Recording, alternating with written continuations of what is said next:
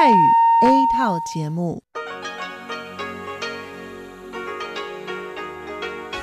ที่นี่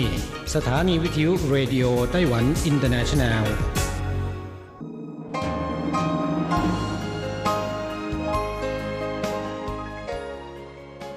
กลับมาฟังขณะนี้ท่านกำลังอยู่กับรายการภาคภาษาไทยเรดิโอไต้หวันอินเตอร์เนชันแนลหรือ RTI ออกกระจายเสียงจากกรุงไทเปไต้หวันสาธารณรัฐจีน เป็นประจำทุกวันนะครับ นอกจากรับฟังทางเครื่องรับวิทยุได้แล้ว ยังสามารถรับฟังรายการผ่านระบบออนไลน์ได้ที่ thai.rti.org.tw หรือที่ RTI Fanpage นะครับ ขอเชิญติดตามรับฟังรายการของเราได้ตั้งแต่บัดนี้เป็นต้นไป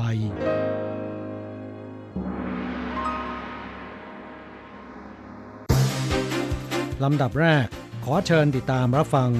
ข่าวประจำวัน สวัสดีค่ะ คุณผู้ฟัง RTI ที่เคารพทุกท่านขอต้อนรับเข้าสู่ช่วงของข่าวประจำวัน จากสถานีวิทยุเรดิโอไต้หวันอินเตอร์เนชั่นแนล ในวันพฤหัสบดีที่ 28 พฤษภาคม พุทธศักราช 2563 นะคะ ข่าวไต้หวันวันนี้มีดิฉันมณพรชัยวุฒิเป็นผู้รายงานค่ะ มีหัวข้อข่าวที่น่าสนใจดังนี้ กฎหมายความมั่นคงฮ่องกงมีผลต่อไต้หวันหรือไม่ กระทรวงกลาโหมเผยว่าจีนไม่เคยยอมแพ้ต่อการใช้กำลังอาวุธรุกรานไต้หวัน 28 พฤษภาคมไต้หวันไม่มีผู้ติดเชื้อโควิด -19 เพิ่มผ่อนปลนกฎระเบียบการเยี่ยมผู้ป่วยในโรงพยาบาล 7 มิถุนายนนี้พิพิธภัณฑ์กู้กงเตรียมปลดล็อกพร้อมเปิดโซนรีโนเวทใหม่ให้เข้าชม กรมประมงไต้หวันขยายการส่งออกปลาเก๋าไปยังตลาดสหรัฐ กรมอุตุไต้หวันประกาศเตือนฝนตกหนักถึงหนักมากใน 16 พื้นที่ คาดต่อเนื่องถึงวันเสาร์นี้ เมืองเมียวลี่ห้ามสูบบุหรี่หน้าร้านสะดวกซื้อและร้านกาแฟ 85 องศา 4 ฝ่าฝืนปรับสูงสุด 10,000 เหรียญไต้หวัน ต่อไปเป็นรายละเอียดของข่าวค่ะ กฎหมายความมั่นคงฮ่องกงมีผลต่อไต้หวันหรือไม่ กระทรวงกลาโหมเผยว่า จีนไม่เคยยอมแพ้ต่อการใช้กำลังรุกรานไต้หวัน จากกรณีที่อูเจาเชียรัฐมนตรีว่าการกระทรวงการต่างประเทศไต้หวันสาธารณรัฐจีน ได้ให้สัมภาษณ์พิเศษนะคะกับ Fox News ของสหรัฐ ระบุว่าปักกิ่งได้ฉวยโอกาสในช่วงที่ทั่วโลกกำลังวุ่นวายอยู่กับการรับมือโควิด -19 ผลักดันออกกฎหมายความมั่นคงฉบับฮ่องกง และมีความเป็นไปได้ว่าก้าวต่อไป คือการใช้กำลังอาวุธต่อไต้หวัน ไต้หวันจึงต้องพยายามแสวงหาการสนับสนุนจากประชาคมโลก และเสริมการป้องกันประเทศให้เข้มแข็ง เพื่อม่ให้จีนบุ่มบ่ามนั้น ล่าสุดวันนี้จางเจอพิงรัฐมนตรีช่วยว่าการกระทรวงกลาโหมไต้หวัน ได้กล่าวรายงานเกี่ยวกับประสิทธิภาพของทรัพยากรเพื่อการป้องกันประเทศ ต่อคณะกรรมาการกลาโหมและการต่างประเทศสภานิติบัญญัติ พร้อมให้สัมภาษณ์ว่า จีนไม่เคยยอมแพ้หรือละทิ้งความพยายามในการใช้กำลังอาวุธเพื่อรุกรานไต้หวัน ซึ่งตอนนี้กองทัพของเราเฝ้าระวังการเปลี่ยนแปลงที่อาจเกิดขึ้นได้ตลอดเวลา โดยกองทัพยังไม่ได้มีการยกระดับหรือระดมกำลังพลเพิ่ม ได้แต่วางแผนการรบที่มีความยืดหยุ่นพร้อมปรับเปลี่ยนให้รับมือได้กับทุกสภาวะการ ซึ่งหลังจากกฎหมายความมั่นคงฉบับฮ่องกงนะคะ เผยแพร่ออกไป กระทรวงกลาโหมค่ะ ก็จับตาความเคลื่อนไหวอย่างใกล้ชิด และประเมินสถานการณ์อยู่อย่างต่อเนื่อง 28 พฤษภาคม ไต้หวันไม่มีผู้ติดเชื้อโควิด -19 เพิ่ม ผ่อนปลนกฎระเบียบการเยี่ยมผู้ป่วยในโรงพยาบาล ศูนย์บัญชาการโรคระบาดไต้หวันแถลงวันนี้ว่าไต้หวันไม่มีผู้ติดเชื้อโควิด -19 ในประเทศเพิ่มติดต่อกันเป็นวันที่ 46 แล้วทำให้จำนวนผู้ป่วยสะสมตอนนี้อยู่ที่ 441 ราย รักษาหายแล้ว 420 ราย และเสียชีวิต 7 ราย พร้อมกันนี้นะคะยังได้ประกาศผ่อนปลนกฎระเบียบการเข้าเยี่ยมผู้ป่วยในโรงพยาบาล ทั้งที่ห้อง ICU ห้องพักฟื้นผู้ป่วยระยะสุดท้าย ห้องผู้ป่วยจิตเวชห้องผู้ป่วยระบบทางเดินหายใจและหอผู้ป่วยเด็ก โดยตั้งแต่วันนี้เป็นต้นไปค่ะ ผู้ป่วยที่เข้ารับการรักษาและพักฟื้นอยู่ในโรงพยาบาลเป็นเวลา 7 วันขึ้นไป จะอนุญาตนะคะให้ญาติเนี่ยสามารถเข้าเยี่ยมได้วันละ 1 ชั่วโมง ซึ่งแต่ละเตียงจำกัดจำนวนผู้มาเยี่ยมได้เพียง 2 คนต่อครั้งเท่านั้น7 มิถุนายนนี้พิพิธภัณฑ์กู้กงเตรียมปลดล็อกพร้อมเปิดโซนรีโนเวทใหม่ให้เข้าชม ศูนย์บัญชาการโรคระบาดไต้หวันแถลงว่าตั้งแต่ 7 มิถุนายน พุทธศักราช 2563 เป็นต้นไป จะยกเลิกมาตรการจำกัดจำนวนคนที่เข้าชมหรือเข้าร่วมงานและกิจกรรมต่างๆ ทั้งในที่ปิดและกลางแจ้ง ดังนั้นพิพิธภัณฑ์พระราชวังแห่งชาตินะคะ หรือกู้กง จึงเตรียมปลดล็อกเพื่อต้อนรับประชาชนที่จะเดินทางมาเยี่ยมชม โดยสาขาภาคเหนือค่ะได้ทำการรีโนเวทโซนนะคะ Orientation Gallery บริเวณชั้นหนึ่งใหม่ ด้วยการนำเอาเทคโนโลยีเข้ามาผสมผสานกับเรื่องราวของศิลปะวัฒนธรรมสร้างกำแพงที่มีขนาดความยาว 12 เมตรนะคะ ให้เป็นเหมือนคู่มือแนะนำเรื่องราวทางประวัติศาสตร์อัตโนมัติ ที่สามารถโต้ตอบกับผู้เข้าชมได้เพียงปลายนิ้วสัมผัสแบบ 360 องศา หวังให้ประชาชนโดยเฉพาะกลุ่มคนรุ่นใหม่เข้าถึงมรดกอล้ำค่าที่ถูกเก็บสะสมไว้ในพิพิธภัณฑ์พระราชวังแห่งชาติได้มากยิ่งขึ้น ทั้งนี้อูมี่ชานะคะ ผู้อำนวยการพิพิธภัณฑ์พระราชวังแห่งชาติ เผยว่า มาตรการป้องกันโรคระบาดภายในตัวอาคารยังคงต้องดำเนินการต่อไป โดยจะมีการควบคุมจำนวนผู้เข้าชมในแต่ละโซน ให้มีการเว้นระยะห่างที่เหมาะสม และไม่ให้แออัดจนเกินไปกรมประมงไต้หวันขยายการส่งออกปลาเก๋าไปยังตลาดสหรัฐ สถานการณ์แพร่ระบาดโควิด -19 ส่งผลกระทบต่อภาคการประมงในไต้หวันเช่นกัน กรมประมงไต้หวันค่ะจึงออกมาตรการจูงใจ กระตุ้นให้ชาวประมงยกระดับคุณภาพอาหารทะเล เพื่อส่งออกไปขายในต่างประเทศ โดยเฉพาะในภูมิภาคเอเชียตะวันออกเฉียงใต้ยุโรปและสหรัฐอเมริกา ซึ่งล่าสุดค่ะ บริษัทอาหารทะเลแช่แข็งเหยียนเจียนะคะ ก็สามารถขยายตลาดส่งออกปลาเก๋าไต้หวันไปยังสหรัฐอเมริกาได้สำเร็จ ปริมาณการส่งออกปลาเก๋าแช่แข็งเมื่อเทียบกับช่วงเวลาเดียวกันของปีที่แล้ว เพิ่มขึ้นถึง 556%เกรมประมงเผยว่าไต้หวันนะคะมีพื้นที่เพาะเลี้ยงปลาเก๋าเนี่ยประมาณ 1,900 เฮกตาร์ ผลผลิตเฉลี่ยต่อปีคือ 20,000 ตัน ซึ่งร้อยละ 70 ของผลผลิตที่ได้ส่งออกไปจำหน่ายยังต่างประเทศ เนื่องจากปลาเก๋าถือได้ว่าเป็นอาหารทะเลที่หายากสำหรับชาวจีน โดยร้อยละ 90 ของการส่งออกค่ะจะอยู่ในพื้นที่จีนแผ่นดินใหญ่และฮ่องกง ดังนั้นเมื่อเกิดสถานการณ์แพร่ระบาดของโควิด -19 นะคะ ปริมาณการส่งออกจึงหดตัว ในเวลาเดียวกันค่ะ จึงได้ริเริ่มนะคะ มาตรการเสริมสร้างยอดขายทั้งในและต่างประเทศ ผ่านทางแพลตฟอร์มออนไลน์ต่างๆ เพื่อให้เกิดการขยายตลาดอย่างมีประสิทธิภาพ และเพิ่มเงินอุดหนุนให้กับผู้ประกอบการนะคะ ที่มีออเดอร์ส่งออก โดยแบ่งเป็นค่ะทวีปเอเชีย 40-50 เหรียญไต้หวันต่อกิโลกรัม ทวีปยุโรปและอเมริกานะคะ 50-60 เหรียญไต้หวันต่อกิโลกรัม ซึ่งก็สามารถลดความเสี่ยงค่ะต่อการพึ่งพาตลาดเดียวในอุตสาหกรรมอาหารทะเลแช่แข็ง พร้อมกับเพิ่มขีดความสามารถในการแข่งขันระหว่างประเทศได้อีกด้วย กรมอุตุนิยมวิทยาไต้หวันประกาศเตือนฝนตกหนักถึงหนักมากใน 16 พื้นที่ คาดต่อเนื่องถึงวันเสาร์นี้ กรมอุตุนิยมวิทยาไต้หวันเผยว่าแนวประทะอากาศเคลื่อนตัวลงใต้ ส่งผลให้มีฝนตกทั่วไต้หวัน โดยเฉพาะฝั่งตะวันตกพื้นที่กรุงไทเป นครนิวไทเป นครเทาหยวน เมืองซินจู จีหลง เหมียวลี่ นครไถจง เมืองหนันโถและเจียอี้ มีฝนตกหนัก ส่วนพื้นที่เขตเมืองจังหว้าหยุนหลิน นครไทหนานเกาฉงและเมืองผิงตง มีฝนตกหนักมากถึงระดับพายุฝนรุนแรง จึงต้องประกาศเตือนภัย ซึ่งพื้นที่หลายจุดนะคะ ในเขตนครไทหนานเกาฉงและเมืองผิงตง ต้องมีการประกาศเตือนภัยน้ำท่วมขังและน้ำท่วมฉับพลัน เพราะตั้งแต่กลางดึกค่ะจนถึงช่วงเช้าวันนี้นะคะ ปริมาณน้ำฝนเฉลี่ยเนี่ยเกินกว่า 300มิลิเมตรแล้ว รมอุตุนิยมวิทยานะคะ คาดการว่าปริมาณฝนจะค่อยๆ ลดลงในช่วงวันเสาร์ จากนั้นสภาพภูมิอากาศจะเปลี่ยน เพราะได้รับอิทธิพลจากลมมรสุมตะวันตกเฉียงใต้ แต่เนื่องจากพื้นที่ภาคกลางภาคใต้นะคะ เป็นด้านรับลม จึงทำให้เมื่อเกิดการเปลี่ยนแปลงของสภาพภูมิอากาศค่ะ ก็จะมีพายุฝนฟ้าขนองนะคะ ในช่วงบ่ายของวันเสาร์ ส่วนช่วงเวลาอื่นๆ ก็อาจจะมีฝนตกกระจายเป็นหย่อมๆด้วย สำหรับอุณหภูมิวันนี้นะคะ ภาคเหนือและพื้นที่หมู่เกาะค่ะ มีอุณหภูมิเฉลี่ยสูงสุดอยู่ที่ประมาณ 25-27 องศาเซลเซียส ภาคกลางและภาคใต้มีอุณหภูมิเฉลี่ยสูงสุดอยู่ที่ประมาณ 28-29 องศาเซลเซียส ส่วนอุณหภูมิเฉลี่ยต่ำสุดทั่วไต้หวันค่ะจะอยู่ที่ประมาณ 22-25 องศาเซลเซียส ค่ารังสี UV ในเขตพื้นที่กรุงไทเป นครนิวไทเป เทาหยวน เมืองซินจู และเมียวลี่ อยู่ระดับปานกลางสีเหลือง ส่วนพื้นที่อื่นๆนะคะ อยู่ระดับสูงสีส้ม ขณะที่ดัชนีคุณภาพอากาศอยู่ในเกณฑ์ปกติถึงดีและข่าวสุดท้ายในวันนี้ค่ะเป็นเรื่องของกฎหมายการห้ามสูบบุหรี่นะคะ ล่าสุดค่ะ เมืองเมียวลี่ ห้ามสูบบุหรี่หน้าร้านสะดวกซื้อและร้านกาแฟ 85 องศาสีแล้ว ฝ่าฟื้นปรับสูงสุด 10,000 เหรียญไต้หวัน ช่วง 1-2 ปีที่ผ่านมานะคะ เมืองเหมียวลี่เนี่ยได้พยายามรณรงค์ การสร้างสภาพแวดล้อมในที่สาธารณะให้ปลอดจากบุหรี่ค่ะ โดยล่าสุดนะคะ กองอนามัยเมืองเหมียวลี่ ก็ได้จับมือกับร้านสะดวกซื้อ 4 แบรนด์ใหญ่ค่ะ ได้แก่7 e เ e ่ e อ Family Mart High Life OK Mart และร้านกาแฟนะคะ 85 องศาซีหรือว่าปาซูอูตู้ซีซึ่งมีทั้งหมด 202 สาขาทั่วเมือง ประกาศกฎระเบียบค่ะห้ามสูบบุหรี่บริเวณทางเท้า หรือที่จอดรถด้านหน้าร้านเป็นอันขาขาด หากฝ่าฝืนนะคะจะมีโทษปรับสูงสุดถึง 10,000 เหรียญไต้หวัน ซึ่งนะคะกฎระเบียบนี้ก็จะมีผลบังคับใช้ตั้งแต่วันนี้เป็นต้นไป โดยหวังนะคะให้ประชาชนที่มาซื้อสินค้า หรือว่านั่งรับประทานอาหารบริเวณร้านเนี่ยไม่ต้องตกเป็นเหยื่อของควันบุหรี่มือสองซึ่งส่งผลกระทบร้ายแรงต่อสุขภาพร่างกาย จบการรายงานข่าวไต้หวันต่อไปขอเชิญท่านรับฟังข่าวต่างประเทศข่าวประเทศไทย สวัสดีค่ะ ต่อไปขอเชิญฟังข่าวต่างประเทศและข่าวจากเมืองไทยค่ะ สวัสดีค่ะคุณผู้ฟังที่เคารพ ช่วงของข่าวต่างประเทศและข่าวในเมืองไทยรายงานโดยดิฉันกัญจยากริชยาคมค่ะ ข่าวต่างประเทศสำหรับวันนี้นั้นเริ่มจากข่าว สภาประชาชนแห่งชาติจีน ผ่านความเห็นชอบร่างกฎหมายความมั่นคงแห่งชาติแล้ว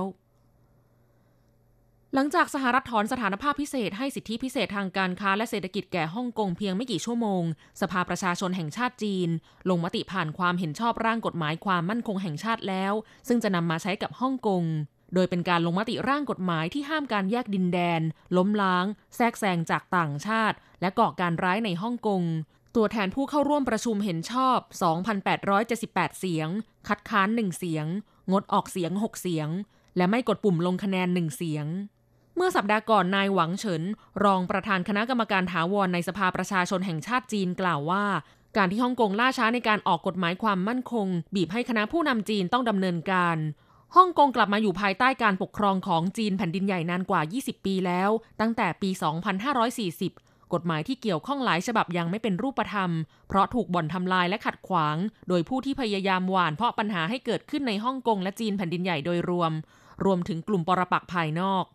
ก่อนที่สภาประชาชนแห่งชาติจีนจะลงมตินั้น นายไมค์พอมเพโอ รัฐมนตรีว่าการกระทรวงการต่างประเทศของสหรัฐแถลงว่า สหรัฐได้ถอนสถานภาพพิเศษให้แก่ฮ่องกงแล้ว เนื่องจากจีนแผ่นดินใหญ่ไม่ปฏิบัติตามข้อตกลงรับมอบฮ่องกงจากอังกฤษ เรื่องจะให้ฮ่องกงมีสิทธิปกครองตนเอง และเมื่อปีที่แล้วรัฐสภาสหรัฐ ได้ผ่านร่างกฎหมายมุ่งสนับสนุนการเคลื่อนไหวเรียกร้องประชาธิปไตยในฮ่องกงด้วยการกำหนดให้รัฐบาล ต้องรับรองว่าฮ่องกงยังคงมีเสรีภาพตามที่จีนแผ่นดินใหญ่ตกลงไว้กับอังกฤษ จึงจะต่ออายุสถานภาพพิเศษให้สิทธิพิเศษทางการค้าแก่ฮ่องกง ข่าวต่อไปนาซาเลื่อนปล่อยยาน SpaceX กระทันหัน เนื่องจากสภาพอากาศเลวร้าย องค์การบริหารการบินและอวกาศของสหรัฐหรือนาซามีกำหนดปล่อยยาน SpaceX เมื่อช่วงบ่ายวันพุธที่ 27 พฤษภาคมตามเวลาท้องถิ่น ณศูนย์อวกาศเคนเนดีในรัฐฟลอริดา แต่ต้องยกเลิกการปล่อยยาน SpaceX อย่างกระทันหัน ก่อนที่จะถึงเวลาปล่อยยานเพียง 16 นาทีเท่านั้น เนื่องจากเผชิญกับปัญหาสภาพอากาศเลวร้ายทำให้กังวลว่าอาจจะเกิดฟ้าผ่าขึ้นได้ สร้างความผิดหวังให้แก่ประชาชนจำนวนมากที่ออกจากบ้านมารอชมการปล่อยยานอย่างไรก็ตาม ในวันเสาร์ที่ 30 พฤษภาคมนี้ มีกำหนดจะทำการปล่อยยาน SpaceX อีกครั้ง เพื่อนำนักบินอวกาศของนาซาสองคน ขึ้นไปปฏิบัติการภารกิจบนสถานีอวกาศนานาชาติ หรือ ISS ซึ่งหากการปล่อยยานประสบความสำเร็จ ก็จะถือเป็นครั้งแรกในรอบเกือบ 10 ปี ที่สหรัฐอเมริกาทำการส่งยานอวกาศด้วยจรวดของตนเอง และเป็นครั้งแรกที่ใช้ยานอวกาศจากบริษัทเอกชน หลังจากโครงการส่งยานอวกาศของนาซาสิ้นสุดลงเมื่อปี 2554 และหลังจากนั้นเป็นต้นมาการส่งยานขึ้นไปยัง ISS ต้องพึ่งพาจรวดของรัสเซียโดยตลอด ต่อไปขอเชิญคุณผู้ฟังรับฟังข่าวในเมืองไทยค่ะ สภาพัฒคาดสถานการณ์โควิด -19 ทำคนไทยตกงานประมาณ 2 ล้านคนจากรายงานของสภาพัฒนาการเศรษฐกิจและสังคมแห่งชาติ หรือสภาพัฒระบุว่า จากสถานการณ์การแพร่ระบาดของโรคโควิด -19 ส่งผลกระทบต่อสังคมไทยไตรมาสหนึ่งปี 2563 ในส่วนของผลกระทบต่อการจ้างงานนั้น คาดว่ามีแรงงานมีความเสี่ยงต่อการถูกเลิกจ้างถึง8ล้าน4แสนคน แบ่งเป็นแรงงาน 3 กลุ่ม คือแรงงานภาคการท่องเที่ยวประมาณ2ล้าน5แสนคน แรงงานภาคอุตสาหกรรม1ล้าน5แสนคน และแรงงานในภาคบริการอื่น ๆ ที่ไม่ใช่ภาคการท่องเที่ยว4ล้าน4แสนคน คาดว่าผลกระทบจากโรคโควิด -19 จะชัดเจนมากขึ้นช่วงครึ่งหลังของปี คาดการว่าภาพรวมตลอดปี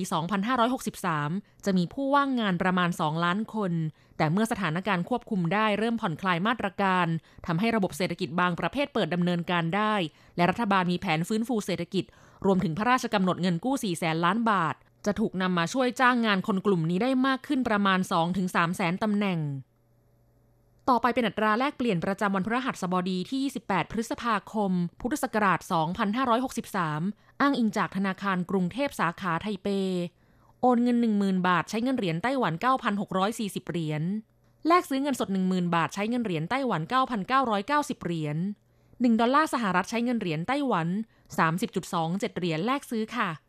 คุณผู้ฟังคะนั่นเป็นช่วงของข่าวต่างประเทศและข่าวในเมืองไทย รายงานโดยดิฉันการจยากริชยาคมค่ะ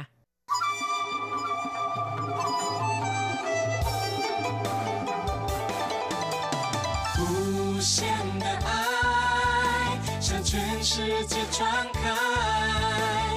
永恒的关怀来自台湾之音 RTI ครับคุณครับขณะนี้คุณกำลังติดตามรับฟังรายการภาคภาษาไทยจากสถานีวิทยุ RTI ซึ่งส่งกระจายเสียงจากกรุงไทเป ไต้หวันสาธารณรัฐจีนอยู่นะครับ และต่อไปนั้นขอเชิญคุณผู้ฟัง ติดตามรับฟังชีพประจรเศรษฐกิจ จากการจัดเสนอของกฤษณัยสายประพาส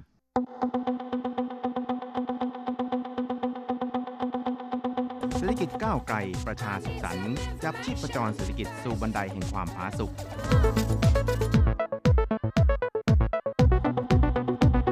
ร่วมจับชีพประจรเศรษฐกิจกับกฤษณัยสายประพาส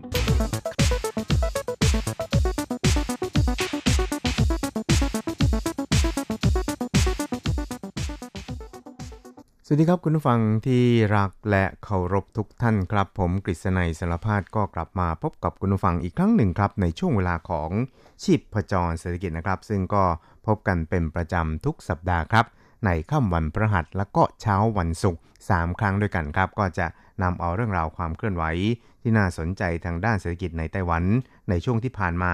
มาเล่าสู่ให้กับคุณผู้ฟังได้รับฟังกันนะครับ ครับสำหรับในวันนี้นะครับก็จะนำคุณผู้ฟังไปติดตามเกี่ยวกับการสาบานตนรับตำแหน่งผู้นำไต้หวันของท่านประธานาธิบดีไช่อิงหวนนะครับ ซึ่งก็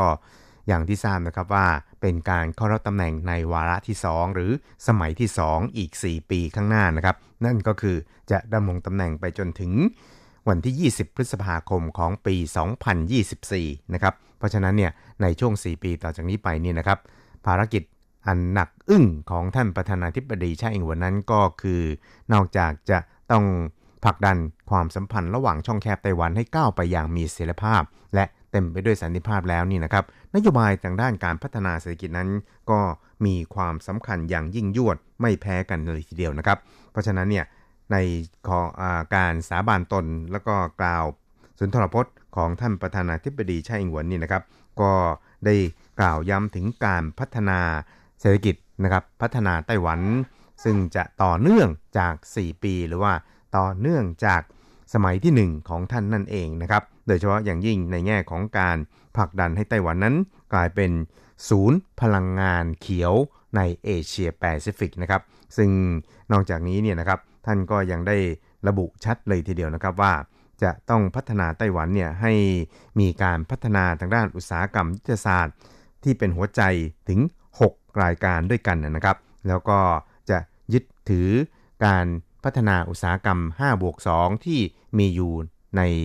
ช่วง 4 ปีที่ผ่านมาเนี่ยต่อไปนะครับ นั่นก็หมายความว่าเป็นการต่อยอดการพัฒนาเศรษฐกิจของไต้หวันเนี่ยจากเดิมในช่วง 4 ปีที่ผ่านมานั่นเองครับครับสำหรับในแง่ของการผลักดันนะครับ แล้วก็การพัฒนาอุตสาหกรรมยุทธศาสตร์ หัวใจ 6 รายการของท่านประธานาธิบดีไต้หวันนั้น ก็ประกอบไปด้วย การเสริม การพัฒนาอุตสาหกรรมทางด้าน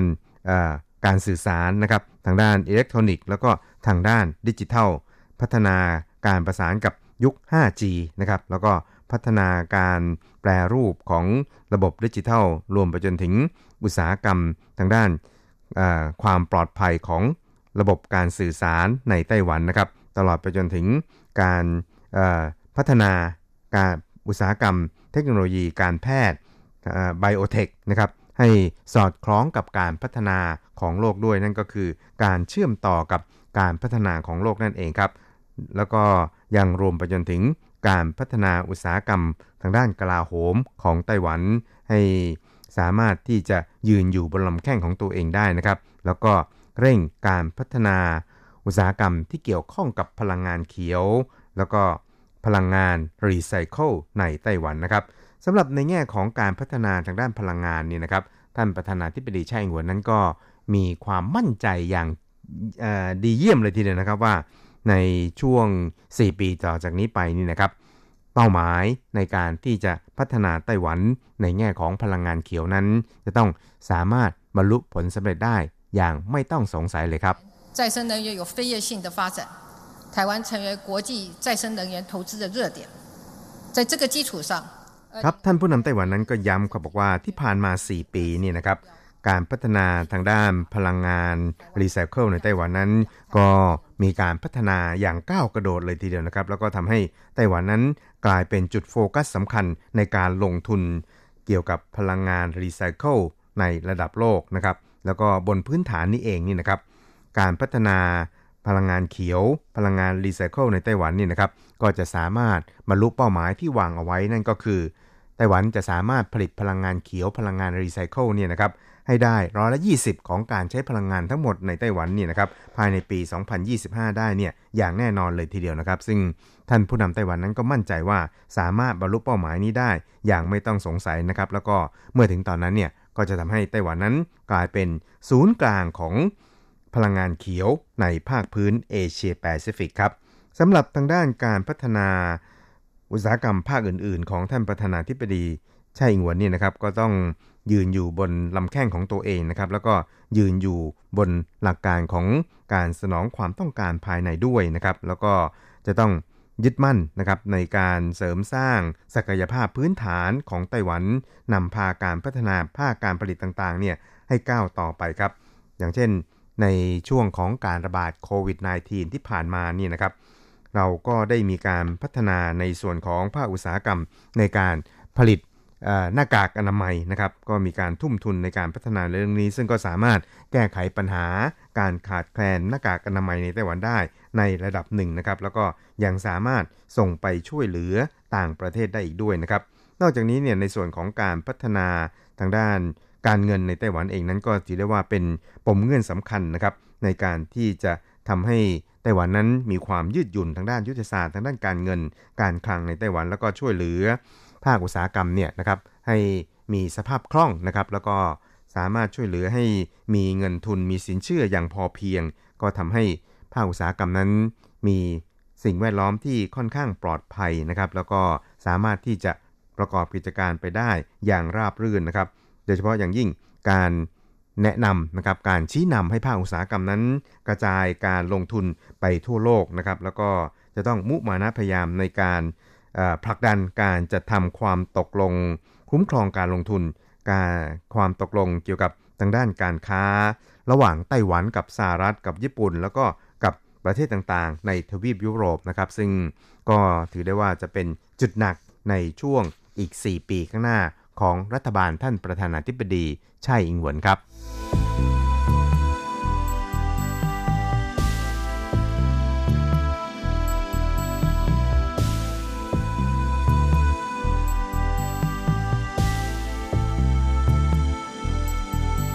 ครับอีกเรื่องครับเราไปดูกันที่ในช่วงของการระบาดของโควิด -19 ที่ผ่านมานี่นะครับ มันก็ส่งผลให้ประชาชนโดยทั่วไปนี่นะครับ ซึ่ง ก็คือชาวไต้หวันนี่แหละครับ ที่ได้พยายามหลีกเลี่ยงการใช้เงินสดนะครับ เพราะว่ามีรายงานข่าวออกมาเยอะแยะเลยทีเดียวนะครับว่าการใช้เงินสดเนี่ยก็จำเป็นอย่างยิ่งครับที่จะต้องมีการฆ่าเชื้อกันอย่างเข้มงวดนะครับ เพราะว่าการจับเงินไปจับเงินมาเนี่ยก็ไม่รู้ว่าเชื้อเนี่ยมันไปติดกันช่วงไหนนะครับ เพราะฉะนั้นเนี่ยก็เลยทำให้มีการหลีกเลี่ยงการใช้เงินสดนะครับ เปลี่ยนไปเป็นการใช้บัตรเครดิตแทนนะครับ โดยเฉพาะอย่างยิ่งการ ที่จะไม่ออกจากบ้านเนี่ยนะครับก็จะต้องมีการสั่งซื้ออาหาร สั่งซื้อสินค้าเนี่ยในระบบออนไลน์ ซึ่งก็ทำให้อีคอมเมิร์ซในไต้หวันนั้นพุ่งกระฉูดเลยทีเดียวนะครับ แล้วก็ในช่วงที่ผ่านมานี่นะครับบริษัท Mastercard นะครับก็ได้มีการสำรวจสภาพการใช้บัตรเครดิตในไต้หวันนะครับ ซึ่งก็ปรากฏว่าการสำรวจนี้นี่นะครับมีผู้ถูกสำรวจประมาณ 77%นะครับมีความเห็นว่าตอนนี้เนี่ยนะครับ ปรากฏว่าครอบเศรษฐกิจของครอบครัวนี่นะครับยังไม่ได้รับผลกระทบจากโรคระบาดโควิด -19 สักเท่าไหร่นะครับ ส่วนในช่วงของการระบาดนี่นะครับ ประชาชนนั้นมีการใช้บัตรเครดิตเนี่ยมากน้อยเพียงใดนะครับ ในช่วงเดือนหนึ่งที่ผ่านมาก็ปรากฏว่า มีเกินกว่าร้อยละ 31นะครับของการบริโภคทั้งหมดเนี่ยนะครับลดการใช้เงินสดนะครับ เพราะฉะนั้นเนี่ยก็คือมาใช้บัตรเครดิตแทนนะครับ ครับทั้งนี้นะครับมาสเตอร์การ์ดเนี่ยก็มีการสำรวจสภาพการดำรงชีวิตของชาวไต้หวันในช่วงโควิด -19 นี่นะครับว่าตอนนี้เนี่ยก็กำลังมีการเปลี่ยนแปลงเกิดขึ้นนะครับโดยเฉพาะอย่างยิ่งเป็นการสะท้อนให้เห็นถึงการเชื่อมต่อทางสังคมนะครับการใช้ชีวิตทางสังคมการไปรับประทานอาหารนอกบ้านนะครับหรือว่าการท่องเที่ยวต่างๆนี่นะครับในจำนวนนี้มีประมาณ 70%นะครับที่ระบุว่า ในช่วงเดือนหนึ่งที่ผ่านมานี่นะครับ ก็ลดการไปรับประทานอาหาร อย่างร้านอาหารหรือว่าพัตตาคารนะครับ แล้วก็ลดการไปยังสถานที่บันเทิงสาธารณะต่างๆนะครับ นอกจากนี้นี่นะครับก็ยังมีอยู่ถึง 27%นะครับที่บอกว่าตัวเองนั้นก็ยังมักที่จะสั่งอาหารนะครับทางออนไลน์นะครับ โดยเป็นการ คือการสั่งอาหารให้มาส่งที่บ้านหรือว่าที่ทำงานนะครับ ส่วนอีก 10%นั้นก็บอกว่ามักจะห่ออาหารหรือว่าเอาเข้ากล่องเนี่ยไปรับประทานเองณนะที่ทำงานของตัวเองนะครับ เพราะฉะนั้นเนี่ยผลการสำรวจนี้นี่นะครับก็จะพบว่าความเคยชินในการใช้ชีวิตของชาวไต้หวันนั้น ได้เกิดการเปลี่ยนแปลงขึ้นแล้วนะครับ เนื่องจากว่าเมื่อก่อนนี้ชาวไต้หวันนั้นชอบออกไปรับประทานอาหารนอกบ้านกันนะครับ แต่ว่า เมื่อมีการระบาดของโรคเนี่ยก็เกรงว่าจะติดโรคนะครับ ก็ต้องอถนอมเนื้อถนอมตัวกันสักเล็กน้อยครับ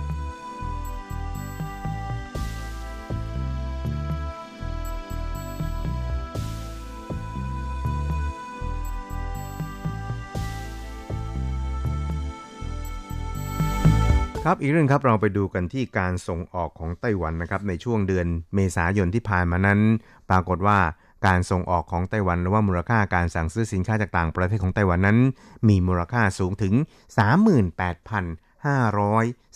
38,530 ล้านเหรียญสหรัฐนะครับซึ่ง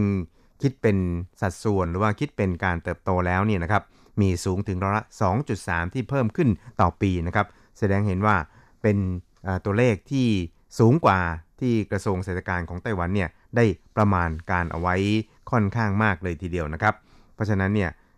ตัวเลขดังกล่าวนี่นะครับก็ทำให้เศรษฐกิจของไต้หวันเนี่ยนะครับไม่ได้รับผลกระทบจากโควิด -19 มากเกินไปนะครับครับสำหรับในส่วนของออทางด้านการบริโภคนี่นะครับก็ปรากฏว่าในช่วงเมษายนนี่นะครับมูลค่าของใบสั่งซื้อสินค้าจากต่างประเทศในไต้หวันเนี่ยก็อยู่ในสภาพที่ ดีกว่าคาดการเอาไว้ในตอนแรกมากพอสมควรเลยทีเดียวนะครับ โดยเฉพาะอย่างยิ่งในส่วนของการที่สินค้าต่างๆ ในไต้หวันนี่นะครับ มีใบสั่งซื้อเข้ามาเนี่ยค่อนข้างสูงพอสมควรเลยทีเดียวครับ แต่ก็ตามเนี่ยในส่วนของสินค้าที่เป็นสินค้าแบบดั้งเดิมเนี่ยนะครับ ก็กลับพบว่าอยู่ในสภาพที่ไม่ค่อยจะสู้ดีนักนะครับ โดยเฉพาะอย่างยิ่งในส่วนของทางด้าน สินค้าที่เป็นพวกโลหะพื้นฐานนะครับหรือว่าเป็นพวกพลาสติกต่างๆ หรือว่าเป็นพวกปิโตเคมีเนี่ยนะครับกับอยู่ในสภาพที่หดตัวลงในระดับเลข 2 หลักเลยทีเดียวนะครับ ในขณะที่สินค้าทางด้านเครื่องมือสื่อสาร อุปกรณ์สื่อสารไอทีต่างๆเนี่ยนะครับกลับพุ่งสูงขึ้นนะครับไม่น้อยเลยทีเดียวครับ เพราะฉะนั้นเนี่ยนะครับก็จะเห็นได้ว่าสภาพการของตลาดโลกเนี่ยนะครับก็ยังมีความต้องการ สินค้าที่เป็นสินค้าทางด้านอิเล็กทรอนิกส์ สินค้าทางด้านไอทีสินค้าทางด้านการสื่อสารเนี่ยนะครับค่อนข้างสูงพอสมควรเลยทีเดียวนะครับ ซึ่งทางกระทรวงเศรษฐการไต้หวันนั้นก็ได้ระบุนะครับบอกว่าในอนาคตนี่นะครับทางกระทรวงเศรษฐการเนี่ยก็จะผลักดันนะครับการสั่งซื้อสินค้าจากต่างประเทศเนี่ยใน 2 แนวทางด้วยกันนะครับ นั่นก็คือการเสริม การสั่งซื้อสินค้าแบบออนไลน์ ในแบบระบบทางไกลต่อไปนะครับ แล้วก็อีกอันหนึ่งนั้นก็จะพิจารณาจากสภาพการของการเปิดประเทศของแต่ละประเทศนะครับ ว่าจะเปิดประเทศในลักษณะใดบ้าง แล้วก็จะดำเนินนโยบายในส่วนของการส่งเสริมการส่งออกของไต้หวันต่อไปครับ ครับคุณผู้ชมครับเวลาของชีพจรเศรษฐกิจในวันนี้ก็หมดลงแต่เพียงเท่านี้ครับ เราจะกลับมาพบกันใหม่ในสัปดาห์หน้า สวัสดีครับ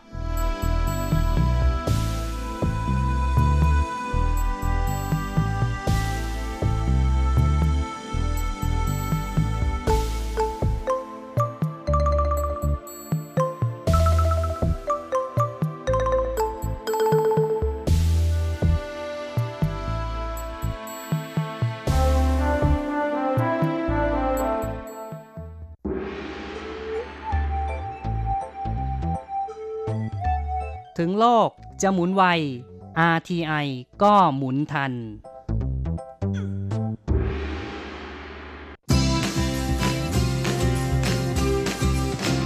ข่าวเด็ดกีฬามัน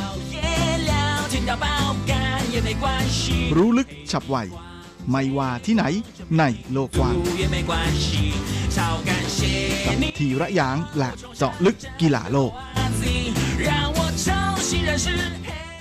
สวัสดีครับคุณฟังทุกท่านผมธีระยางพร้อมด้วยเจาะลึกกีฬาโลกประจำสัปดาห์นี้ก็กลับมาพบกับคุณฟังอีกแล้ว เช่นเคยเป็นประจำพร้อมข่าวกีฬาเด็ดๆ มันๆ จากทั่วโลก และสำหรับสัปดาห์นี้เราก็มาเริ่มกันที่ข่าวคราวในแวดวงกีฬาแบดมินตันกันนะโดยหลังจากที่สหพันธ์แบดมินตันโลกหรือ BWF ได้ประกาศเลื่อนการแข่งขันออกไปนะฮะ ในช่วงครึ่งปีแรกแล้วก็ล่าสุดนะฮะเมื่อช่วงต้นสัปดาห์ที่ผ่านมานั้น ทาง BWF ก็ได้ประกาศตารางโปรแกรมการแข่งขันในช่วงครึ่งปีหลังออกมาแล้วนะฮะ โดยรวมก็จะเป็นอะไรที่เล่นกันโหดมาก ๆ เลยนะฮะ ภายในเวลา 4 เดือน จะมีทัวร์นาเมนต์ให้ลงแข่งถึง 22ทัวร์นาเมนต์เลย โดยทัวร์นาเมนต์แรกที่จะเปิด ทำการแข่งขันใหม่ในช่วงครึ่งปีหลังของปีนี้นั้น ก็จะเป็นทัวร์นาเมนต์ในระดับซูเปอร์ซีรีส์100 นะฮะ นั่นก็คือรายการแข่งขันที่ลงแข่งกันที่ไฮเดอราบัดของประเทศอินเดีย แต่ทั้งนี้แหละ ทั้งนั้นในส่วนของ HSBC BWF World Tour นั้น จะไม่ได้อยู่ในซูเปอร์ซีรีส์100 และการแข่งขันในระดับ World Tour จะกลับมาลงแข่งใหม่อีกครั้งหนึ่งในวันที่ 1 กันยายน แล้วก็เป็นอะไรที่โอ้โห บังเอิญบังเอิญมาก ๆ เลยนะครับว่าทัวร์นาเมนต์แรกที่จะกลับมาลงแข่งใหม่นั้น ก็จะเป็นทัวร์นาเมนต์ในระดับ Super Series 300 ในรายการ Taipei Open ซึ่งถ้าดูจากโปรแกรมแล้วก็จะเป็นอะไรที่แน่นเอียดมากๆนะเพราะว่า การแข่งขันโปรแกรมการแข่งขันในเดือนกันยายนนั้น ถ้าไม่นับการแข่งขันในระดับ Super Series 100 นะฮะแค่เฉพาะในส่วนของ World Tour เนี่ยก็มีถึง 4 ทัวร์นาเมนต์เข้าไปแล้วนะฮะ นอกจาก Taipei Open แล้วก็จะมี Super Series 500 รายการ Korea Open นะฮะ แล้วก็มี Super Series 1,000 กับรายการ China Open แล้วก็ยังมี Super Series 750 ในรายการ Tokyo Open โดยในส่วนของทัวร์นาเมนต์ในเดือนตุลาคมนะฮะก็ถ้าตัด Thomas Uber Cup ออกไปเนี่ยก็จะมีทัวร์นาเมนต์ในระดับ World Tour นะฮะสามรายการให้ลงแข่งเหมือนกันและที่หนักสุดๆนั้นจะไปกระจุกอยู่ที่เดือน 11นะฮะเดือนพฤศจิกายน เพราะว่าจะมีทัวร์นาเมนต์มากถึง 7 รายการ แล้วก็จะมีไม่น้อยเลยทีเดียวนะฮะที่ตารางแข่งขันนั้น จะทับซ้อนกันอยู่นะเหล่านักกีฬาก็คงจะต้องเลือกสลับเอารายการที่ตัวเองคิดว่าชัวร์กันมากกว่านะแล้วก็สุดท้ายในเดือนธันวาคมนั้นจะมี3ทัวร์นาเมนต์รวมไปจนถึงรายการใหญ่ที่เป็นรายการสุดท้ายของปีอย่าง World Tour Final ด้วย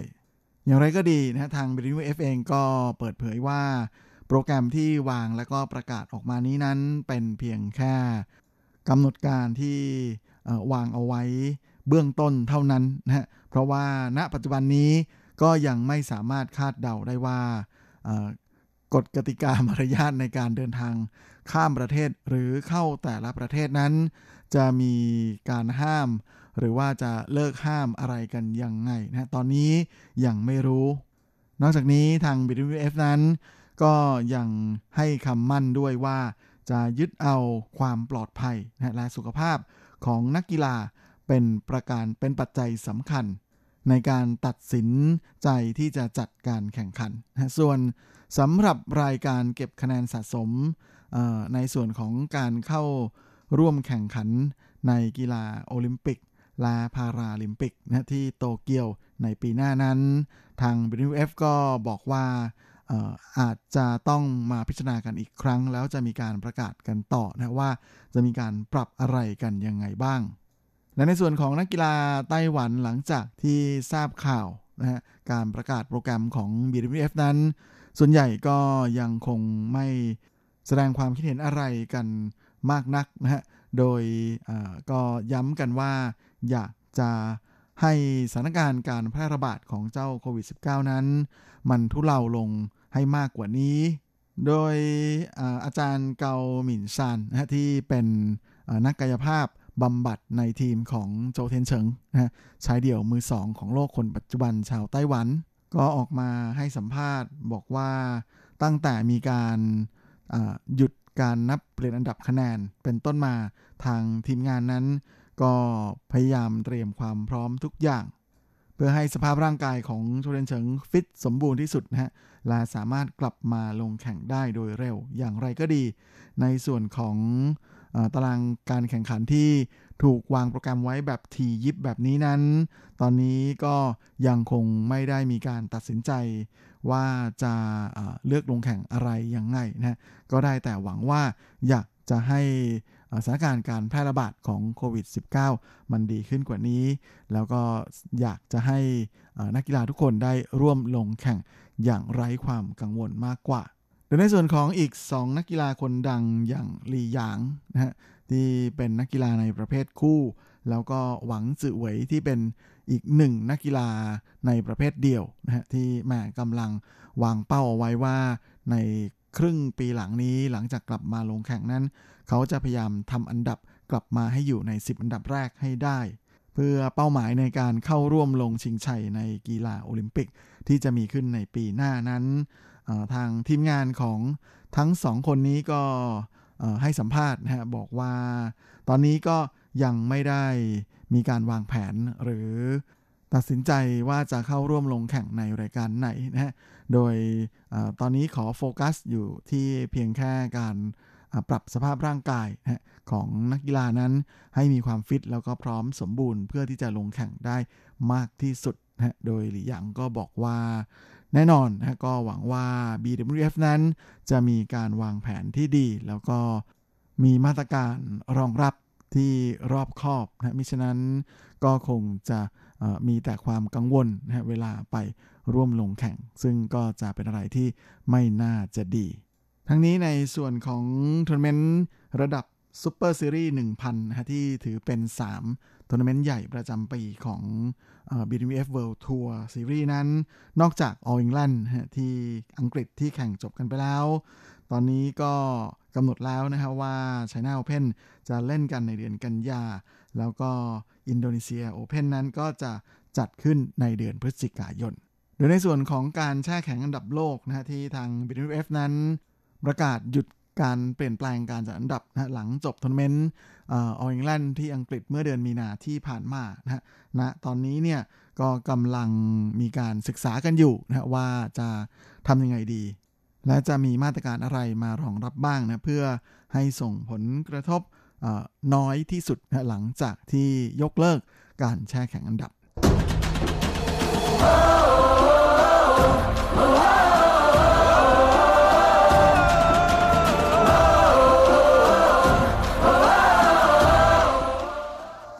ส่วนสำหรับอีกข่าวหนึ่งวันนี้ก็มาดูกันที่ข่าวคราวในแวดวงกีฬาเทนนิสกันนะครับ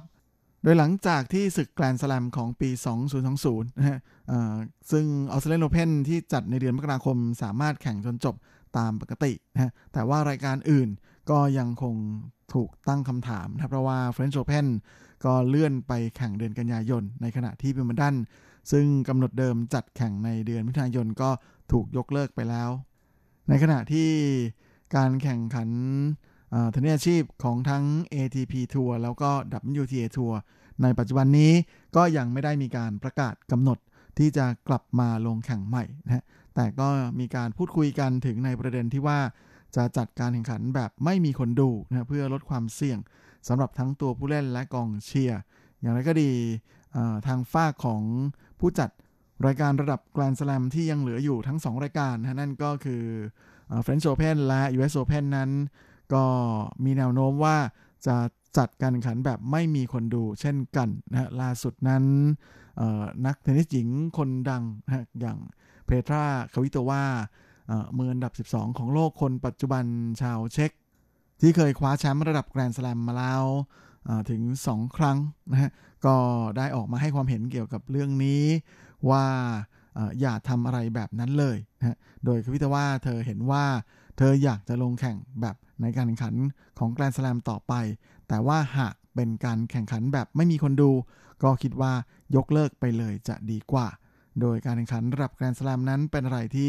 ยอดเยี่ยมแล้วก็น่าจดจำมากๆ แต่หากไม่มีแฟนเทนนิสคอยอยู่ข้างๆ ให้กำลังใจ ก็ถือว่าไม่น่าเป็นเรื่องดีเลยสำหรับตัวเธอเอง โดยเธอก็ได้กล่าวย้ำนะว่ามันก็เป็นเรื่องจริงที่หลายครั้งเราต้องซ้อมคนเดียวโดยไม่มีใครอยู่ด้วย แต่ถ้าให้เล่นแบบไม่มีแฟนๆเนี่ยมันก็เป็นสิ่งที่ทำได้ แต่ก็หวังว่าการแข่งขันจะกลับมาเป็นในรูปแบบตามปกติ และอยากจะให้รอจนกว่าทุกอย่างจะดีขึ้น อย่างน้อยให้มีคนดูสักหนึ่งใน3หรือว่าครึ่งหนึ่งของสนามก็ยังดี ซึ่งอันนี้ก็เชื่อว่าแล้วแต่มุมมองนะฮะนี่เป็นมุมมองของอดีตแชมป์วิมเบิลดันสองสมัยนะฮะ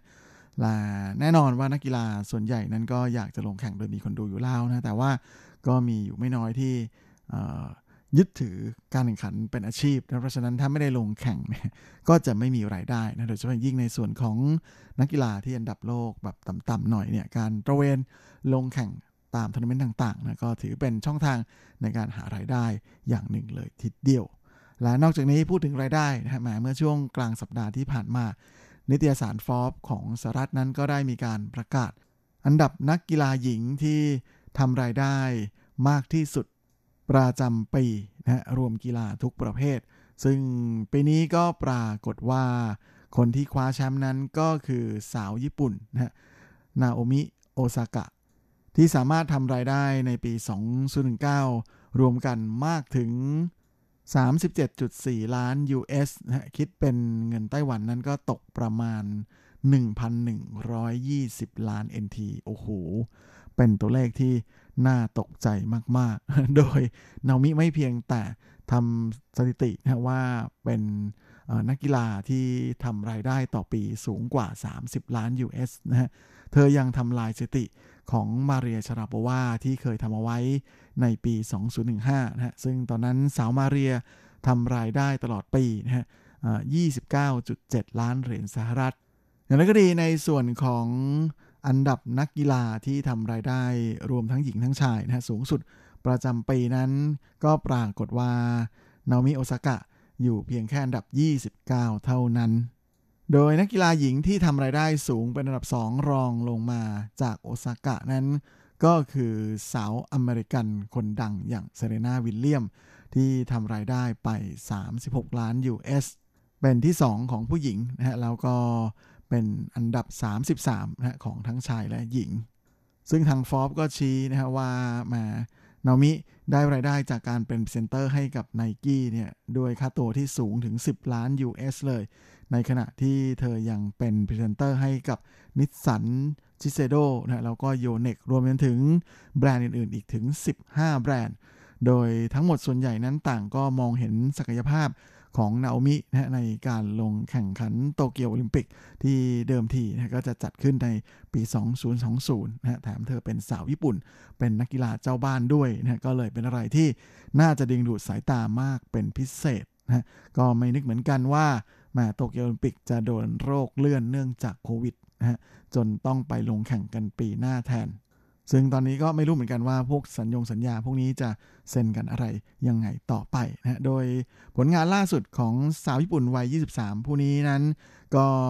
อันดับโลกอยู่ในอันดับที่ 10 ก่อนที่จะมีการหยุดพักการแข่งขันนะฮะโดยเธอเคยคว้าแชมป์ในระดับแกรนด์สแลมถึง 2 รายการนะก็คือ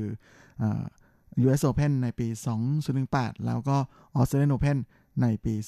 2019 รับและเวลาของรายการสัปดาห์นี้ก็หมดลงซะแล้วนะผมก็คงจะต้องขอตัว ขอลาไปก่อนในเวลาเพียงเท่านี้ เอาไว้เราค่อยกลับมาพบกันอีกครั้งอาทิตย์หน้าเช่นเคย ในวันและเวลาเดียวกันนี้ ส่วนสำหรับวันนี้ ขอให้คุณฟังทุกท่านโชคดีมีความสุข สุขภาพ แข็งแรงแข็งแรงกันทุกนาทุกคนเฮ้งๆและสวัสดีครับ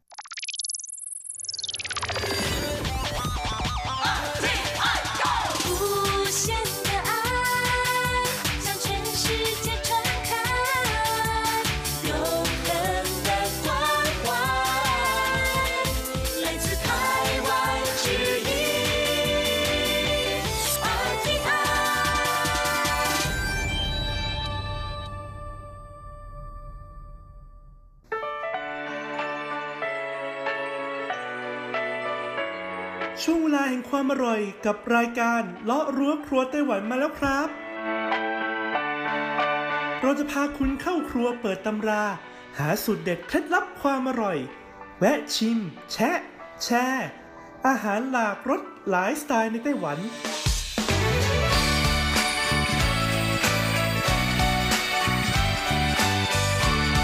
ที่มาพร้อมกับไอเดียสร้างสรรค์และสุขภาพ เสิร์ฟความอร่อยโดยดีเจยุ้ยมณพร ชัยวุฒิสวัสดีค่ะ คุณผู้ฟัง RTI ที่เคารพทุกท่านขอต้อนรับเข้าสู่รายการเลาะรั้วครัวไต้หวันค่ะ รายการที่จะนำเสนอเรื่องราวของความอร่อยที่เกิดขึ้นในไต้หวันนะคะดำเนินรายการโดยดิฉันดีเจยุ้ยมณพรชัยวุฒิค่ะสำหรับเรื่องราวของเราในสัปดาห์นี้ค่ะ บอกเลยว่ามีความเกี่ยวข้องกับความอร่อยในสไตล์ไต้หวันอีกแล้วคุณผู้ฟัง ซึ่งเป็นความอร่อยที่เรียกได้ว่าคนไต้หวันเนี่ยให้ความสำคัญรองลงมาเป็นอันดับ 3 เลยทีเดียวนะคะ อันดับหนึ่งคืออะไรอันดับหนึ่งก็คืออาหารประเภทข้าวถูกไหมคุณผู้ฟัง อันดับ 2 ก็คืออาหารประเภทเส้นค่ะ อันดับ 3 ค่ะก็เป็นอาหารที่อยู่ในหมวดเดียวกัน เพราะว่ามีแป้งเป็นส่วนผสมนะคะ เดาออกกันหรือเปล่าเอ่ยว่าคือเมนูอะไร หากเดาไม่ออกยุ้ยจะบอกให้ค่ะ เพราะนั่นก็คือเมนูซุยเจียวหรือว่าเกี๊ยวนั่นเอง ต้องบอกเลยว่าคนไต้หวันชอบรับประทานเกี๊ยวมากๆเลยค่ะ คุณผู้ฟังไม่ว่าจะเป็นเกี๊ยวทอดเกี๊ยวต้มเกี๊ยวนึ่งนะคะ ขอให้มาเธอค่ะไม่ว่าจะ 10 ลูก 20 ลูก 30 ลูกนะคะ โอ้โห สามารถรับประทานกันได้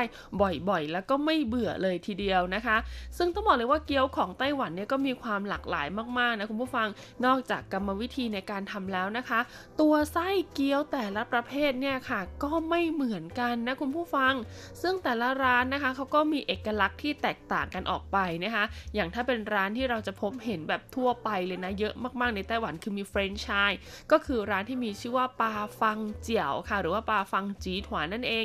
ร้านป้ายสีเหลืองๆแดง ๆ แบบมีความมังกรจีนๆนิดหน่อยนะคะ ร้านนั้นก็โด่งดังมากๆเลยนะคะ มีเกี๊ยวให้เลือกหลากหลายรสชาติเลยทีเดียวนะคุณผู้ฟัง ดังนั้นในเมื่อเป็นอาหารที่คนไต้หวันนะคะ ให้ความสำคัญเรียกได้ว่าติดท็อปไฟเลยแน่นอนนะคะของเมนูที่เวลาคุณมาไต้หวันแล้วต้องรับประทานเนี่ยเขาก็เลยมีนะคะ เกี๊ยวที่เรียกได้ว่าสามารถแช่แข็งเก็บไว้ได้นานๆค่ะ หรือว่าเหลิงต้องสุยเจียวนั่นเองนะคะ คือคนไต้หวันเนี่ยเวลาเขาห่อเกี๊ยวกันทีหนึ่งตามช่วงเทศกาลต่างๆนะ คือเขาจะห่อแล้วใส่กล่องไว้คุณผู้ฟังเขาจะมีกล่องที่แบบลักษณะของกล่องเนี่ยจะแบ่งเป็นช่องๆนะคะ ขนาดเท่าตัวเกี๊ยวพอดีเลยนะ หากใครเคยไปตลาดสดตอนเช้าเนี่ยลองไปหาดูได้นะคะ เชื่อไหมว่าพอเอาใส่กล่องพวกนี้เสร็จไว้แล้วนะคะ แล้วก็แม็กนะแล้วก็ใส่ช่องฟิตไว้เนี่ยสามารถเก็บได้เป็นเดือนๆเลยนะคุณผู้ฟังที่สำคัญพอเอามาต้มแล้วเนี่ยรสชาติหรือว่าความนิ่มของแป้งเนี่ยก็ไม่เปลี่ยนไปอีกด้วยละค่ะ งานนี้นะคะเรียกได้ว่าสะดวกทั้งตอนซื้อสะดวกตอนทำสะดวกตอนรับประทานที่สำคัญยังเก็บไว้ได้นานอีกด้วยนะคะ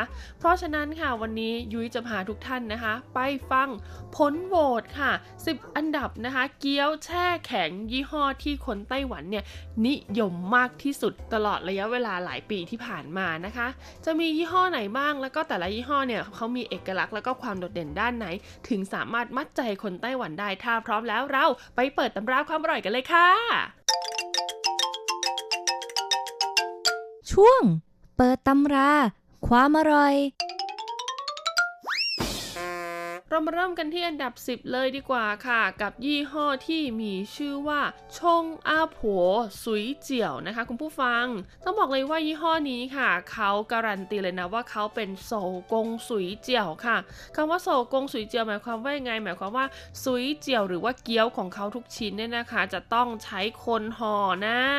ซึ่งไส้ที่ได้รับความนิยมมากๆนะคะ ไส้หลักๆ ของคนไต้หวันเลยก็จะมีเกาลี่ช่ายหมูนะคะ ก็จะเป็นกระหล่ำปลีสับกับหมูสับอยู่ด้วยกัน หรือว่าจะเป็นจิ๋วช่ค่ะ จิ๋วช่เนี่ยบ้านเราเรียกว่าอะไรนะ เดี๋ยวยุ้ยขอคิดก่อนกุ้ยช่อ่านะคะ เป็นกุ้ยช่สับกับหมูสับอยู่ด้วยกันนะคะ ซึ่งเขาบอกว่าความอร่อยของยี่ห้อชงอาผัวเนี่ยนะคะ ก็คือ 1 ค่ะ ราคาย่อมเยาว2นะคะ ตัวแป้งค่ะหลังจากที่ลวกออกมาแล้วเนี่ยแป้งมีความเหนียวหนึบแล้วก็ไม่แตกง่ายด้วยนะคะ ที่สำคัญค่ะไส้ที่ยัดอยู่ข้างในเนี่ยก็แบบว่าแน่นๆ ไม่ใช่แบบไส้หลวมๆอย่างนั้นนะคะ นอกจากนี้ค่ะเขายังมีการทำไส้ตามแบบฤดูกาลหรือว่าซีซั่นต่างๆ ออกมาด้วยนะ อย่างเช่นไส้ที่มีชื่อว่าซื่อจีโต้จูโร่โขเว่ยค่ะซื่อจีโต้ก็คือถั่วฝักยาวในสไตล์ของไต้หวันนะคะ ผัดคู่กับหมูสับก็จะรสชาติออกเผ็ดๆนิดหน่อย หรือว่าจะเป็นไส้อันนี้คุณผู้ฟัง เราไม่รู้ว่าเราเป็นคนไทยเนี่ยจะดีใจดีหรือเปล่านะคะ กับไส้ตาเพาจูโร่เออ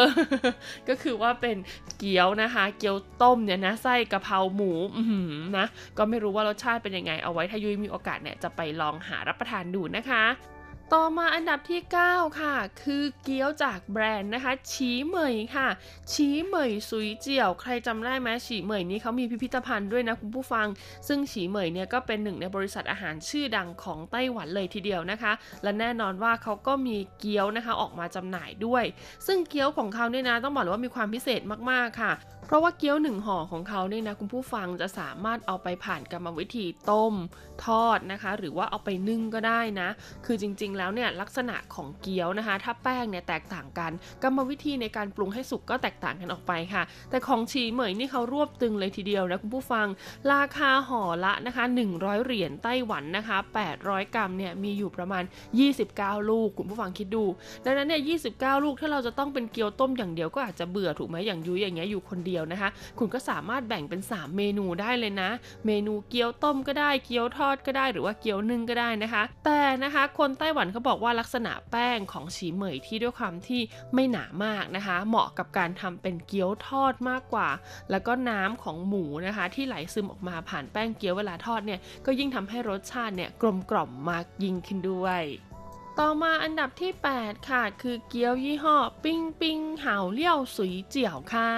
ต้องบอกเลยว่ายี่ห้อนี้นะคะ เป็นยี่ห้อของนักแสดงชื่อดังคนหนึ่งของไต้หวันค่ะ ซึ่งต้องบอกเลยว่าเขาเนี่ยเป็นพิธีกรในรายการทำอาหารด้วยนะและเขาเนี่ยเป็นคนชื่นชอบเกี๊ยวมากๆคุณผู้ฟัง เขาก็เลยร่วมมือกับเชฟนะคะ ที่ไปออกรายการเดียวกับเขาเนี่ยนะทำในส่วนของเมนูเกี๊ยวออกมาค่ะ แล้วก็เป็นเกี๊ยวแบบแช่แข็งด้วยนะ ดังนั้นสูตรพิเศษของเกี๊ยวเขานะคะ ก็คือแป้งบางไส้แน่นค่ะ ซึ่งตัวไส้ของเขานะนอกจากจะมีกระหล่ำปลีแล้วนะคะ ยังมีการใส่ในส่วนของหอมหัวใหญ่สับลงไปด้วยทำให้นะคะตัวเกี๊ยวเนี่ยมีความจุยซี่หรือว่าความชุ่มฉ่ำมากขึ้น ที่สำคัญนะพอน้ำจากหอมหัวใหญ่เนี่ยเวลาผ่านการนึ่งหรือว่าโดนความร้อนออกมานะคะ ก็จะทำให้รสชาติเนี่ยออกไปทางหวานมากขึ้น ก็คือว่าจะไม่จิ้มก็ได้นะคะ เพราะว่าตัวเกี๊ยวเมื่อเจอกับหอมหัวใหญ่ แล้วก็น้ำจากหมูสับเนี่ยก็ถือว่าเป็นอะไรที่กลมกล่อมลงตัวอยู่แล้วซึ่งนอกจากนะคะในส่วนของเกี๊ยวที่มีส่วนผสมกับหอมหัวใหญ่แล้วนะเขาก็ยังมีเกี๊ยวที่ผสมกับต้นหอมด้วยนะหากใครไม่ชอบหอมหัวใหญ่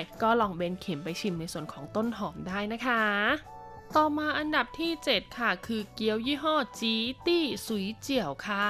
สำหรับเกี๊ยวยี่ห้อนี้นะคะ ต้องบอกเลยว่าเป็นเกี๊ยวที่เป็นโศกงอีกแล้วนะคำว่าโศกงคืออะไรคะคุณผู้ฟังโศกงก็คือใช้มือทำไม่ได้ผ่านเครื่อง การห่อเกี๊ยวหรือว่าทุกขั้นตอนของเขาเนี่ยก็คือว่าใช้คนทำทุกขั้นตอนเลยทีเดียวนะคะ เอกลักษณ์พิเศษของเกี๊ยวร้านนี้ก็คือไส้หมูค่ะ ซึ่งเขาก็จะผสมกับในส่วนของจิ๋วไช่เป็นหลักหรือว่ากุยช่ายนะคะ แล้วก็ป้งเนี่ยจะเป็นแบบบาง แล้วก็ไส้เนี่ยจะค่อนข้างเยอะนิดนึงนะคะ ที่สำคัญค่ะไส้ของเขาเนี่ยจะรสชาติออกเค็มอยู่แล้วนิดหน่อยด้วยนะคะ ซึ่งต้นกำเนิดของเกี๊ยวร้านนี้นะคะ ก็มาจากคุณลุงเจ้าของแบรนด์นี่แหละค่ะ เขาเปิดร้านขายเกี๊ยวมาก่อน แล้วก็พอเกี๊ยวของเขาเนี่ยได้รับความนิยมมากขึ้นมากขึ้นนะคะ คนก็เลยเรียกร้องว่าเอ้ยทำส่งเถอะเผื่อใครที่ไม่สะดวกเดินทางไปกินที่ร้านก็จะสามารถสั่งได้นะคะ หรือว่าไปซื้อได้ตามร้านสะดวกซื้อทั่วไป เขาก็เลยตัดสินใจทำเป็นแบบเกี๊ยวแช่แข็งนะคะ แล้วก็วางจำหน่ายอยู่ตามซูเปอร์มาร์เก็ตทั่วไต้หวันเลยล่ะค่ะ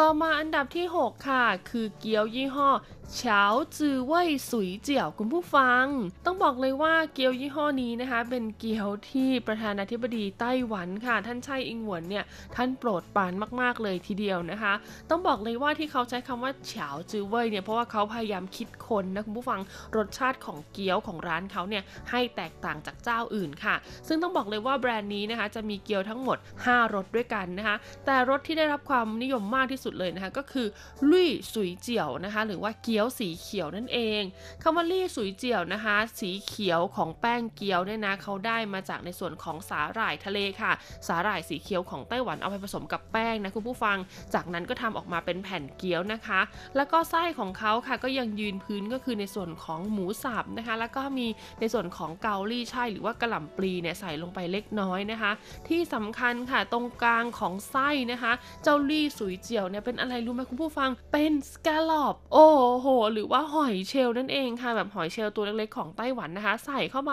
แล้วคิดดูว่าเวลาแบบมันสุกแล้วอะแล้วเวลาแบบสแกลลอปเองเนี่ยก็จะมีความแบบหนึบๆอยู่แล้วนะคะ กัดเข้าไปเนี่ยเป็นอะไรที่อืนะแค่คิดก็น้ำลายไหลแล้วคุณผู้ฟังไม่รู้จะอธิบายอะไรเยอะ เดี๋ยวคิดว่าเลิกจากรายการนี้แล้วคงจะต้องไปหาสอยมาชิมกันแล้วล่ะค่ะ ต่อมาในอันดับที่ 8 ค่ะ ต้องบอกเลยว่าแบรนด์นี้ก็เป็นแบรนด์เก่าแก่ของไต้หวันนะคะ แล้วก็พอยุ้ยเห็นหัวข้อนะว่าเขามีการจัดอันดับนะคะ ในส่วนของเกี๊ยวหรือว่าสุยเจียวแบบนี้คิดว่าแบรนด์นี้จะต้องติดอย่างแน่นอนค่ะ นั่นก็คือแบรนด์อี้เหมยนั่นเอง ต้องบอกเลยว่าอี้เหมยนี่นะคุณผู้ฟังเป็นแบรนด์อาหารสำเร็จรูปของไต้หวันที่แบบยุ้ยเลิฟมากๆเลยนะคะ เพราะว่าอาหารของเขาส่วนใหญ่คือมาตรฐานเนี่ยแทบจะเท่ากันหมดเลยนะ คุณจะซื้อไปเป็นของฝากหรือซื้อไปรับประทานเองเนี่ยไม่ต้องกลัวเลยนะว่าจะผิดหวังนะคะ ที่สำคัญเนี่ยราคาก็ย่อมเยาวจับต้องได้ด้วยละค่ะ ซึ่งต้องบอกเลยว่าอี้เหมยเนี่ยเขาก็ทำเกี๊ยวนะคะ ออกมาหลากหลายมากๆเลยนะ แล้วก็เกี๊ยวของเขาเนี่ยก็มีทั้งแบบโศกง แล้วก็ไม่ใช่โศกงนะคะ แล้วก็ไส้เนี่ยก็คือเยอะมากแล้วก็มีไส้ตามฤดูกาลด้วย ซึ่งไส้ของเขานะคะที่ได้รับความนิยมมากที่สุดในการทำในส่วนของเกี๊ยวแช่แข็งนะคะ ก็คือไส้กวาจือจีโร่สุยเจียวค่ะคำว่ากวาจือจีโร่สุยเจียวเนี่ยคืออะไรนะคุณผู้ฟังในไส้นี่นะก็จะมีในส่วนของเจ้าหอยตลับกับเนื้อไก่ผสมอยู่ด้วยกันค่ะ แล้วก็มีการใส่จิ๋วช่ายนะคะ หรือว่ากุ้ยช่ายเนี่ยลงไปเล็กน้อย เวลารับประทานนะคะ รสชาติก็จะมีความรู้สึกเหมือนได้ทานเกี๊ยวไก่นะคะ ที่มีรสชาติน้ำซุปหอยแบบว่าคลุกคลิกคลุกคลิกอยู่ในปากนั่นเอง ต่อมาในอันดับที่ 4 ค่ะ คือแบรนด์เกี๊ยวที่มีชื่อว่าต้งเหมินซิ่งจี้สุยเจียว แบรนด์นี้ต้องบอกเลยว่าเปิดมา 39 ปีแล้วล่ะค่ะ แต่ว่ากว่าจะมาเป็นนะคะแบรนด์ที่ขายเป็นในส่วนของสำเร็จรูปนะคะ ส่งตามอาร้านสะดวกซื้อต่างๆ หรือว่าซูเปอร์มาร์เก็ตต่างๆเนี่ยเขาก็มีในส่วนของแผงลอยอยู่ในตลาดมาก่อน แล้วก็ด้วยความที่เกี๊ยวเขาเนี่ยนะพอขายในตลาดเนี่ยก็มีคนไปต่อแถวแบบเยอะมากๆนะคะ ที่สำคัญเนี่ยเป็นเกี๊ยวที่รสชาติค่อนข้างอร่อย แล้วก็มีความต้องการสูงราคาไม่แพง ซึ่งต้องบอกเลยว่าเซเลบดาราไต้หวันหลายๆ คนก็ชื่นชอบเกี๊ยวจากร้านนี้ด้วยนะคุณผู้ฟัง โดยเกี๊ยวของเขานะคะก็จะมีทั้งในส่วนของไส้หมูนะคะ ก็คือหมูเนี่ยเป็นเบสพื้นอยู่แล้วนะคะ แล้วก็หมูเนี่ยก็จะไปผสมกับผักต่างๆ ค่ะ อย่างเช่นกระหล่ำปลีนะคะ หรือว่าจะเป็นกุ้ยช่าย หรือว่าจะเป็นนี่เลยค่ะ ใส่ในส่วนของผักกาดขาวแล้วก็กุ้ยช่ายขาวนะ ซึ่งเกี๊ยวหมูตัวนี้นะคะ ที่มีส่วนผสมของผักกาดขาวแล้วก็กุ้ยช่ายขาวเนี่ยถือเป็นผลิตภัณฑ์ใหม่ล่าสุดเลยนะคะ ซึ่งนอกเหนือจากเกี๊ยวไส้หมูที่แบบมีหมูเป็นเบส แล้วนะเกี๊ยวกุ้งของเขาก็ไม่ธรรมดาค่ะ ต้องบอกเลยว่ากุ้งนี่มาเป็นตัวเลยนะคุณผู้ฟัง เรียกได้ว่าเป็นแป้งห่อหมูแล้วก็หมูเนี่ยห่อกุ้งอีกทีหนึ่งนะคะเป็นไงกันบ้างคะคุณผู้ฟังสำหรับอันดับ 10 ถึงอันดับที่ 4 นะคะสำหรับ เกี๊ยวนะคะ แช่แข็งที่คนไต้หวันชื่นชอบมากๆอ่าซึ่งต้องบอกเลยว่าแต่ละอันดับนะคะ ก็มีเอกลักษณ์ที่แตกต่างกันออกไปค่ะ มีรสชาตินะคะ แล้วก็มีลักษณะของแป้งของไส้เกี๊ยวนะคะ แล้วก็กรรมวิธีในการรับประทานเนี่ยที่แตกต่างกันออกไปราคาจำหน่ายเนี่ยก็ต่างกันออกไปด้วยนะคะ ซึ่งก็ถือว่าเป็นทางเลือกที่หลากหลายมาก ๆ ให้กับผู้บริโภคนะคะ ในไต้หวันที่ชื่นชอบการรับประทานเกี๊ยวนั่นเอง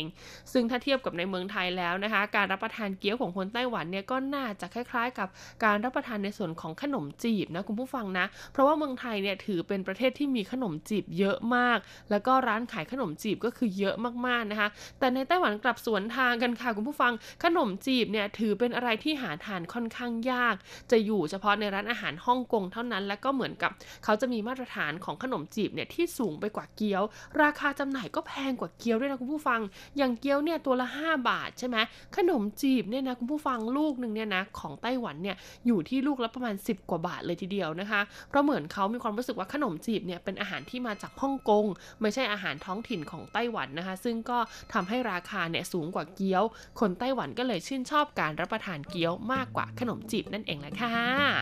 ดังนั้นค่ะอันดับ 3 ถึงอันดับ1นะคะ3 อันดับที่เหลือนะคะ ต้องบอกเลยว่าแต่ละแบรนด์เนี่ยมีเกี๊ยวหน้าตาไม่ธรรมดาอย่างแน่นอนนะคะ เพราะฉะนั้นค่ะใครนะคะ อยากจะะทราบว่าอันดับ 1 ถึงอันดับ 3 ของสุดยอดเกี๊ยวแช่แข็งในไต้หวันเนี่ยเป็นเจ้าไหนบ้างก็มาตามต่อกันได้ในสัปดาห์หน้านะคะสำหรับวันนี้ลาไปก่อน สวัสดีค่ะ